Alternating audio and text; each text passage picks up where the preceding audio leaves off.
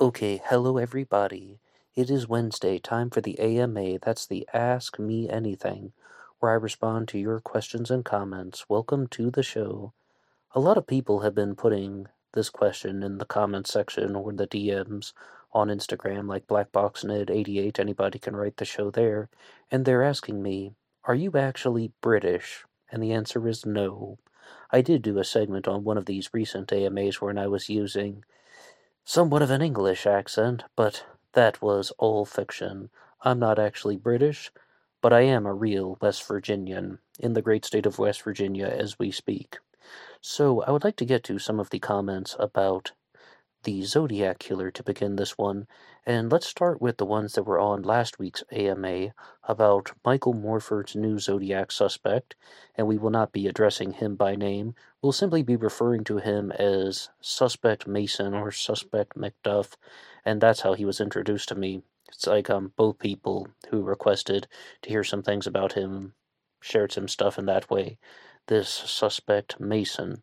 First, we have a question from Jason Blank. Is there a link to the thread on this Zodiac suspect? I would like to read more. And the answer is uh, not quite. There are some new threads that have been popping up, but the original thread that Mike Morford had on Zodiac Killer's site has been taken down. And the long story short is that I talked about how Mike Morford's suspect would have been 23 years old at the time of the first confirmed Zodiac crime in 1968. He would have been 5 feet 8 inches tall. He had a degree in sociology from Chico State University. He went on to work for the Department of Corrections for nearly 30 years, or he was an employee of the state of California for 30 years. Um, I don't want to um, say something that I'm going to have to retract later on. He was married in 1974. He got the job with the uh, state of California in 1971, actually. So, um, uh, some people think that Mike Morford has absolutely nailed the case, that he has solved the Zodiac killer mystery, that he found the guy, and he found this person, suspect Mason, by going to the, the phone that was used after the Blue Rock Springs shooting on, I guess this would be July 5th of 1969 now. The shooting occurred on July 4th in the late PM hours.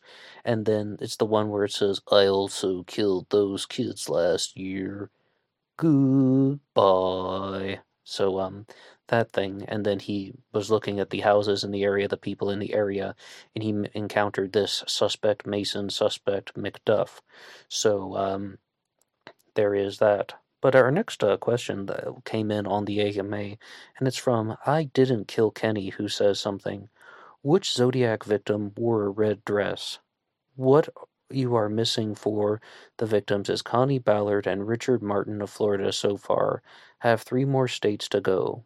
Um, which Zodiac killer victim wore a red dress?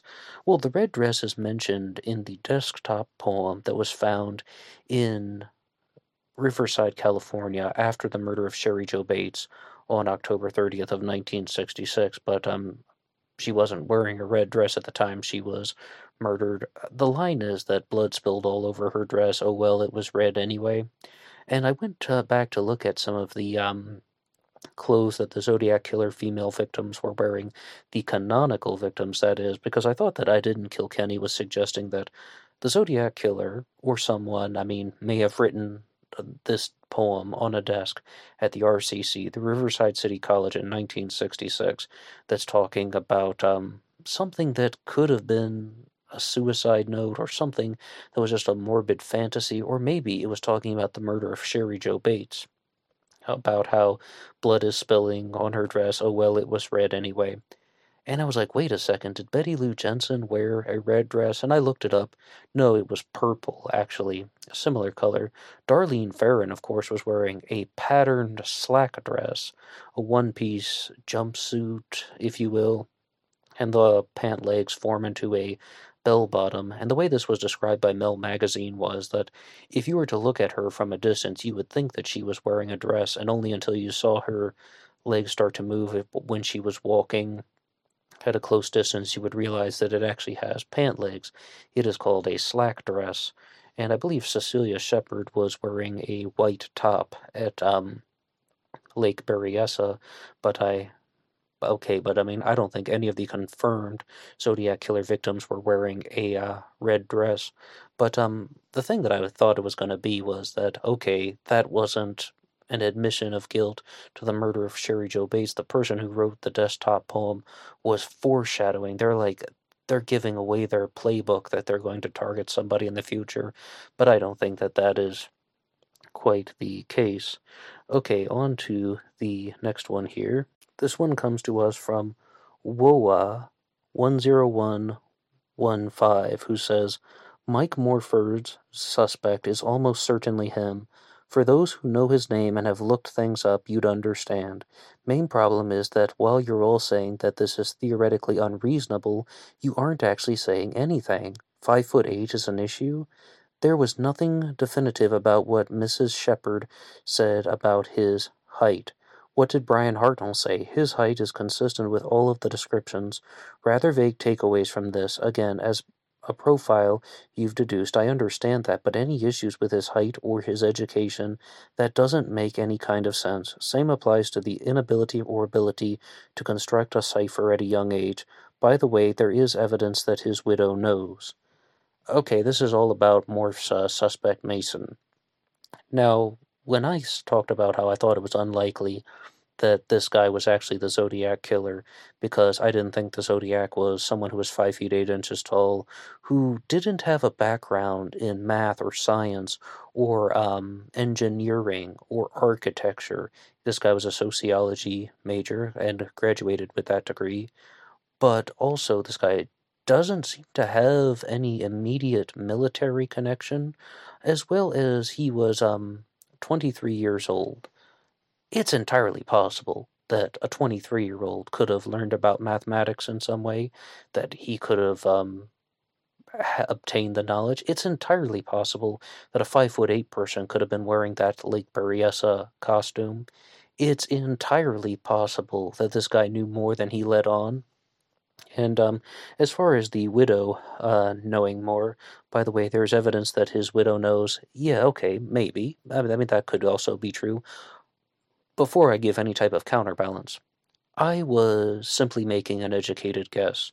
I don't know who the Zodiac Killer was, and if I had to bet my life on it, I would expect that this guy, suspect Mason, was not the Zodiac Killer, but that's just my two cents. That's just my take on the subject, my interpretation of the evidence.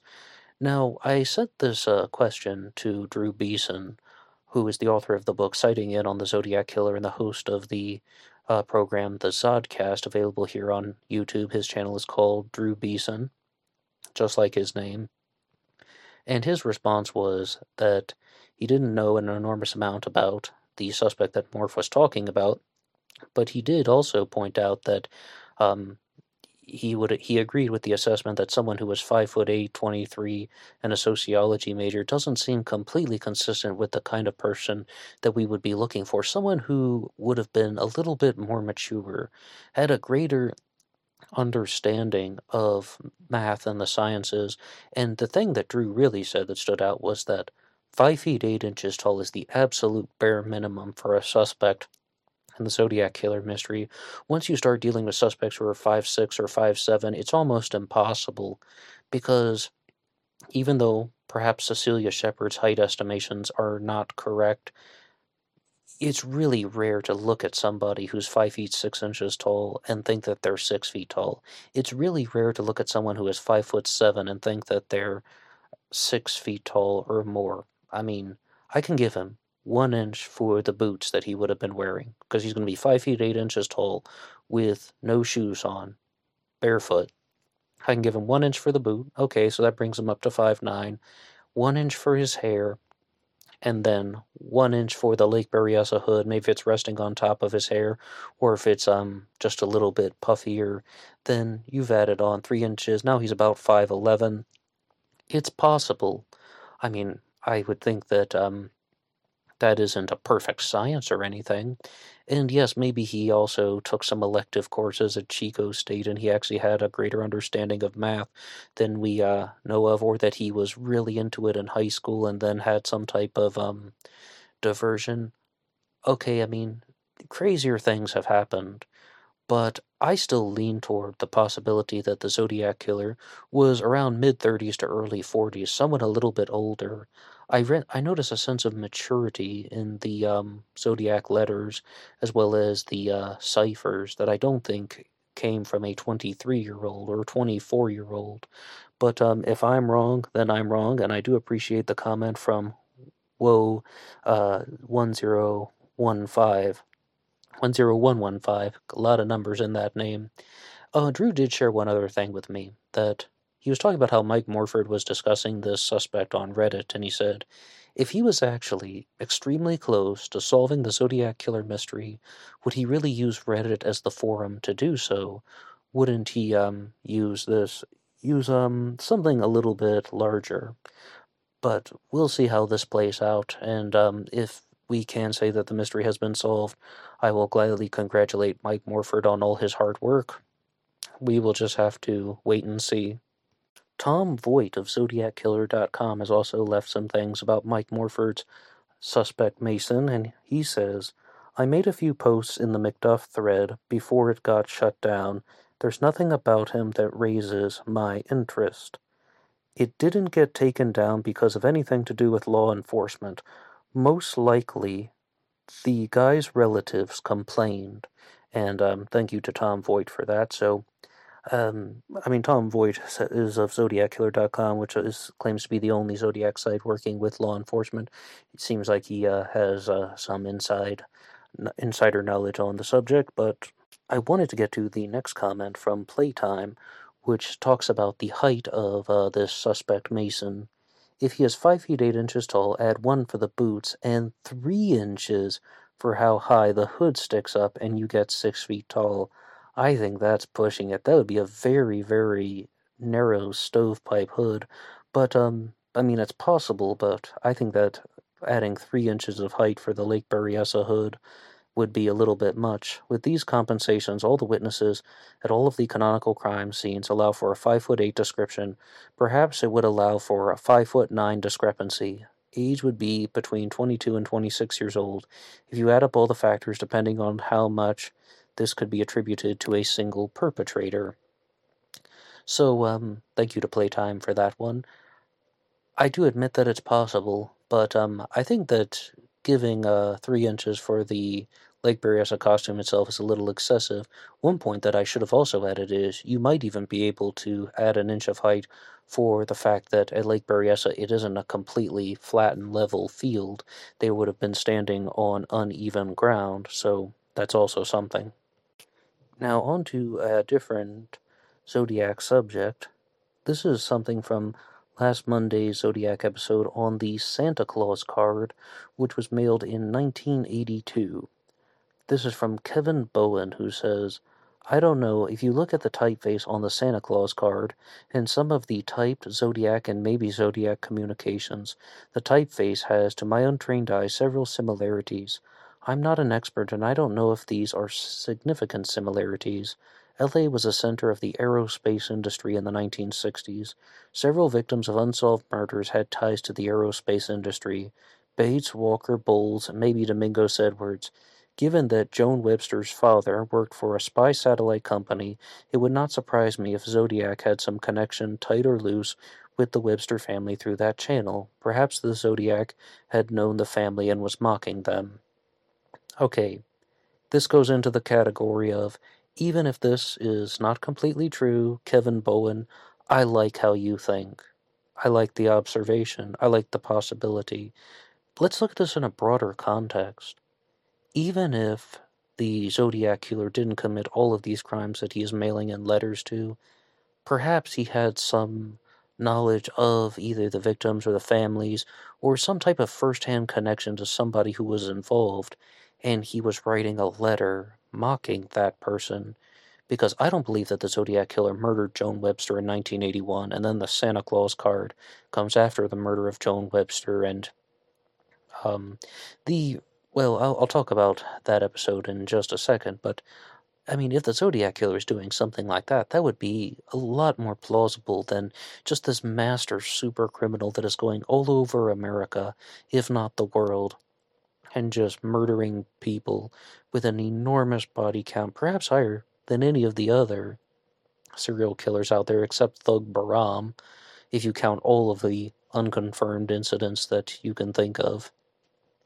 But um, I, I like the way that he's thinking because there, there's also an episode on this channel called the Zodiac Killer CIA Connection, and that explores the possibilities of uh, the Zodiac Killer either being a CIA operative and just the final two uh, incidents, Lake Berryessa and the Paul Stine murder, and then someone is writing letters taking credit for Lake Herman Road and Blue Rock Springs, which would have been drug related or gang related shootings.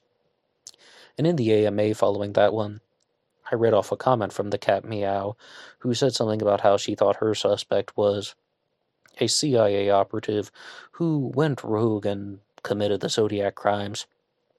No matter what, if you have a suspect who you think has some type of CIA connection, which uh, the Webster family did, and that's the subject of the book Mommy's a Mole Whale of a Tale, which talks about the murder of Joan Webster in 1981 and the CIA. And um, I'll just get into that thing because I mentioned the cat meow, and she left a comment on the Santa Claus card episode saying, not related to the Zodiac Killer. LOL. And I responded to that one by saying, Hi, well, there is a low chance that the Santa Claus card is authentic Zodiac activity. Gareth Penn, the author of the book Times 17, believed that it was real. The focus of this episode was to show that Gareth Penn has been accused of fabricating the Santa Claus card himself, i.e., creating a forgery to get other people to look at his zodiac theory and future book. If Eve Carson's claims are correct, maybe they are, maybe they aren't, then Gareth Penn blatantly lied to the family of Joan Webster, thus making him a fraud. And that was the um, intention behind that episode. I invite anyone to listen to it. Zodiac Killer, the Santa Claus card, and I'm um, talking about the one that was mailed in 1982. And yes, indeed, Eve Carson does accuse Gareth Penn of fabricating the Santa Claus card. After Joan Webster disappeared from Logan Airport in Boston, Massachusetts in 1981, there was a lot of media coverage that was surrounding it, Maybe Gareth Penn genuinely believed the Zodiac Killer was responsible for her disappearance, and if anything, in the in that episode I was talking about some comments that were made by Gareth Penn in which he cited some similarities to the disappearance of Donna Lass. He thought this was the Zodiac Killer. Okay, maybe he believed it, maybe he didn't, but Eve Carson accuses him of writing the Santa Claus card to Joan Webster's parents so that they would buy into his zodiac theory. Now, only Gareth Penn is going to know the truth about that, and Joan Webster certainly isn't here to defend herself. Okay, going, going on to a comment from Kelly Gable, also on that episode, Zodiac Killer, the Santa Claus card. The Santa Claus card clues to Santa Claus, Indiana, and the Santa Claus Museum in Indiana. I have said it a shitload of times. The Zodiac is Robert Ivan Nichols, Santa Claus's real name is Saint Nicholas. Saint Nicholas Robert Ivan Nichols. You see what I'm getting at? Robert was born and raised in New Albany, New Albany is near a river, a big body of water, which then gives you Riverside, California, then Lake Herman Road, then Blue Rock Springs, then Lake Berryessa, and the Paul Stine murder in Presidio Heights was committed near a fire hydrant. Gareth Penn, the person we were just discussing, also talked a lot about that. Um, as far as Kelly Gable's comment is going, um, I've noticed that Kelly Gable has had a big reversal. You're saying the Zodiac is Robert Ivan Nichols. For the longest time, Kelly was trying to convince me that the Zodiac killer was Robert Christian Hansen, the serial killer from Anchorage, Alaska, known as the Butcher Baker. As far as this angle on Robert Ivan Nichols goes, whether it's true or not, Kelly Gable, you should write this as a novel. What you've just said here about um, using all the place names in Indiana, and this is how a serial killer is creating his own web of destruction. Because with the Zodiac Killer, Gareth Penn would often talk about the mathematical signatures. His books, Times 17 and The Second Power, are loaded with these discussions on mathematical signatures and the radians and binary and Morse code. But Kelly Gable has taken this a step further and pointed out how there could have been many different place names from a state like Indiana, and that either the locations or the victims were not random. That in fact this is an additional an additional layer to the criminal masterpiece. And um, whether you want to put it as a Zodiac book or out as a novel, that would be something that would be um, excellent. Good observations there, all the same. Moving on to a different subject, we have a comment that comes to us from Colonel Reb on a Maura Murray episode, and Colonel Reb says, She's in those woods somewhere, Ned. Well, thank you, Colonel Reb, for listening to one of the older Maura Murray episodes. This one was called Maura Murray Clues in the Film Bottle Rocket. Maura Murray disappeared on February 9th of 2004 after possibly crashing her car into a snowbank in Haverhill, New Hampshire near a sharp turn in the road near a weathered barn, and she has never been seen from again. After she had crashed her car, or simply pulled over to the side of the road roughly, she got out of the car and she was approached by a school bus driver named Butch Atwood, who asked if she needed help, and she said no, she had already called AAA. He knew that wasn't true because there was no cell service in the area. And whatever happened after that, Maura Murray has never been seen again. She's in those woods somewhere, Ned. I think that this is um, going down the accidental death theory, or that Maura had simply given up, not exactly um, a suicide, but succumbing to the elements. That's also the way it's been described. Or some people think that Maura Murray would have left her car, no matter what, whether she's dealing with mental illness issues or she just becomes overly exhausted, overexerts herself, maybe trying to run to the nearest town or trying to find um, just to get away from the crime scene, and that she had a bottle of alcohol with her and she drank herself into oblivion. That is a big theory that's going on there. I mean, it's not even in the category of accidental death. What people would more suggest about the accidental death theory is that because Maura Murray was a runner, maybe she had tried to leave her car for some period of time, and then she was trying to run through the woods to take a shortcut of some ways, and maybe she tripped on a rock, fell into some type of um, uh, depression area. I shouldn't have said that word because I was talking about like a land depression, and um, she was fell into some type of uh, pit, if you will. Being very clear, I meant that she actually fell into like a crevasse of some sorts, and then she simply um, passed away because of the elements. Talking about maybe getting a broken leg or even just a twisted ankle, and she couldn't move too easily, trapped under some type of a uh, boulder in the snow, something to that effect. And before you think that that's way too simple of an explanation, it has been widely discussed. There's also the possibility that Maura is doing the exact same thing. She leaves her car, her black Saturn, and she's trying to get to some destination, whatever it is, and she actually ended up uh, tripping and falling into a river. That was it. That is another um, possibility. Okay, though, did Maura Murray actually die in the woods? For years I thought that was the only case. That, that was the only answer. That was only, the only way to solve the case is if they found more skeletal remains within a five to seven mile radius from the crash site. They have more or less scoured that radius and they haven't found any sign of Maura Murray. But what actually happened?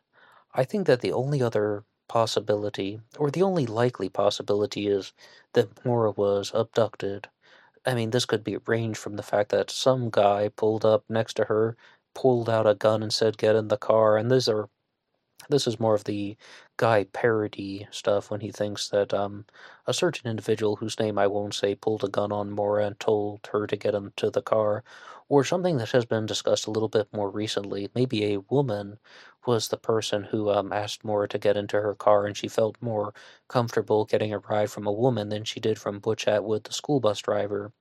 And the woman drove her to a place, and then that woman's boyfriend or husband or some other guy did something to Maura that ended her life, or maybe a combination of the two people. Until Maura's skeletal remains are discovered, I don't believe we will achieve absolute certainty in um, what happened to her disappearance, but the title of this episode is Maura Murray Clues in the Film Bottle Rocket.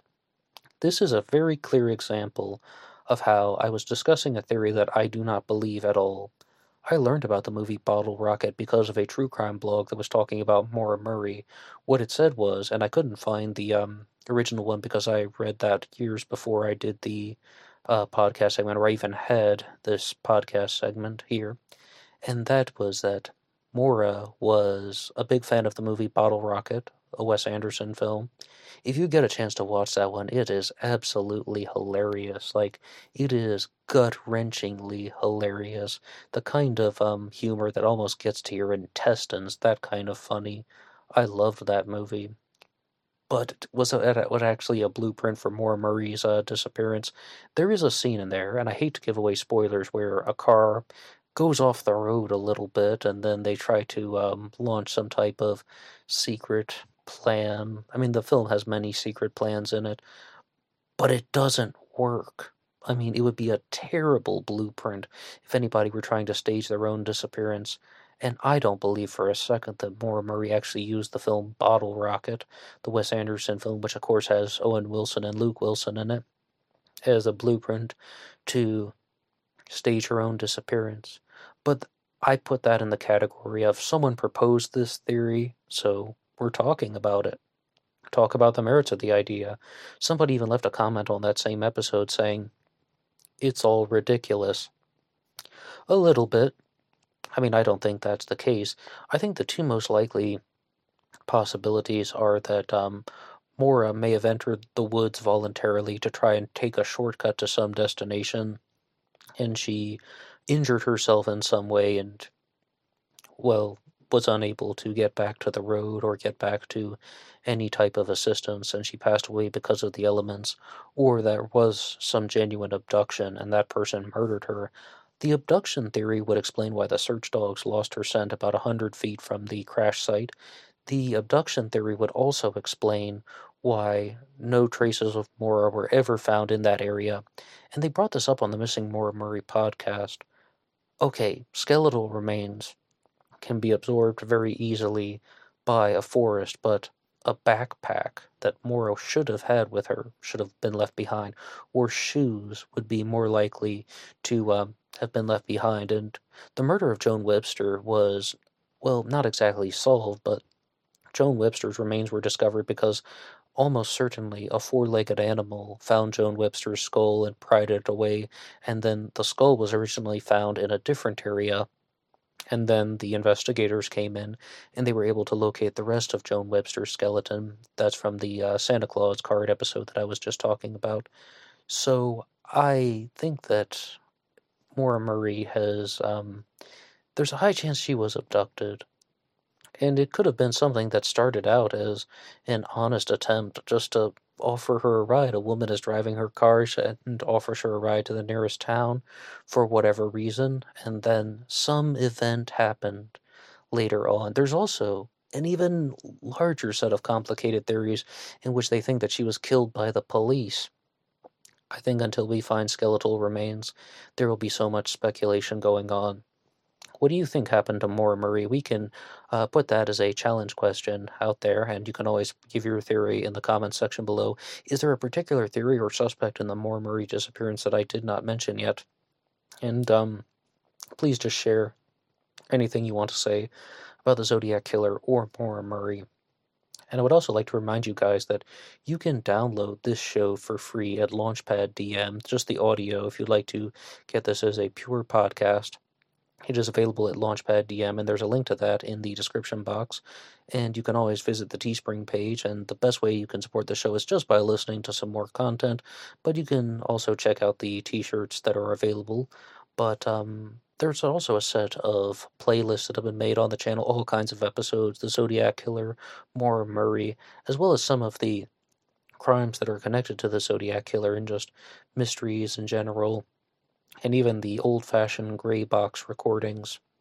So, the best way you can support the show is just by listening, but have a look at anything there in the description box. Loads of links are available. And I will see you right after this message. Please stay tuned.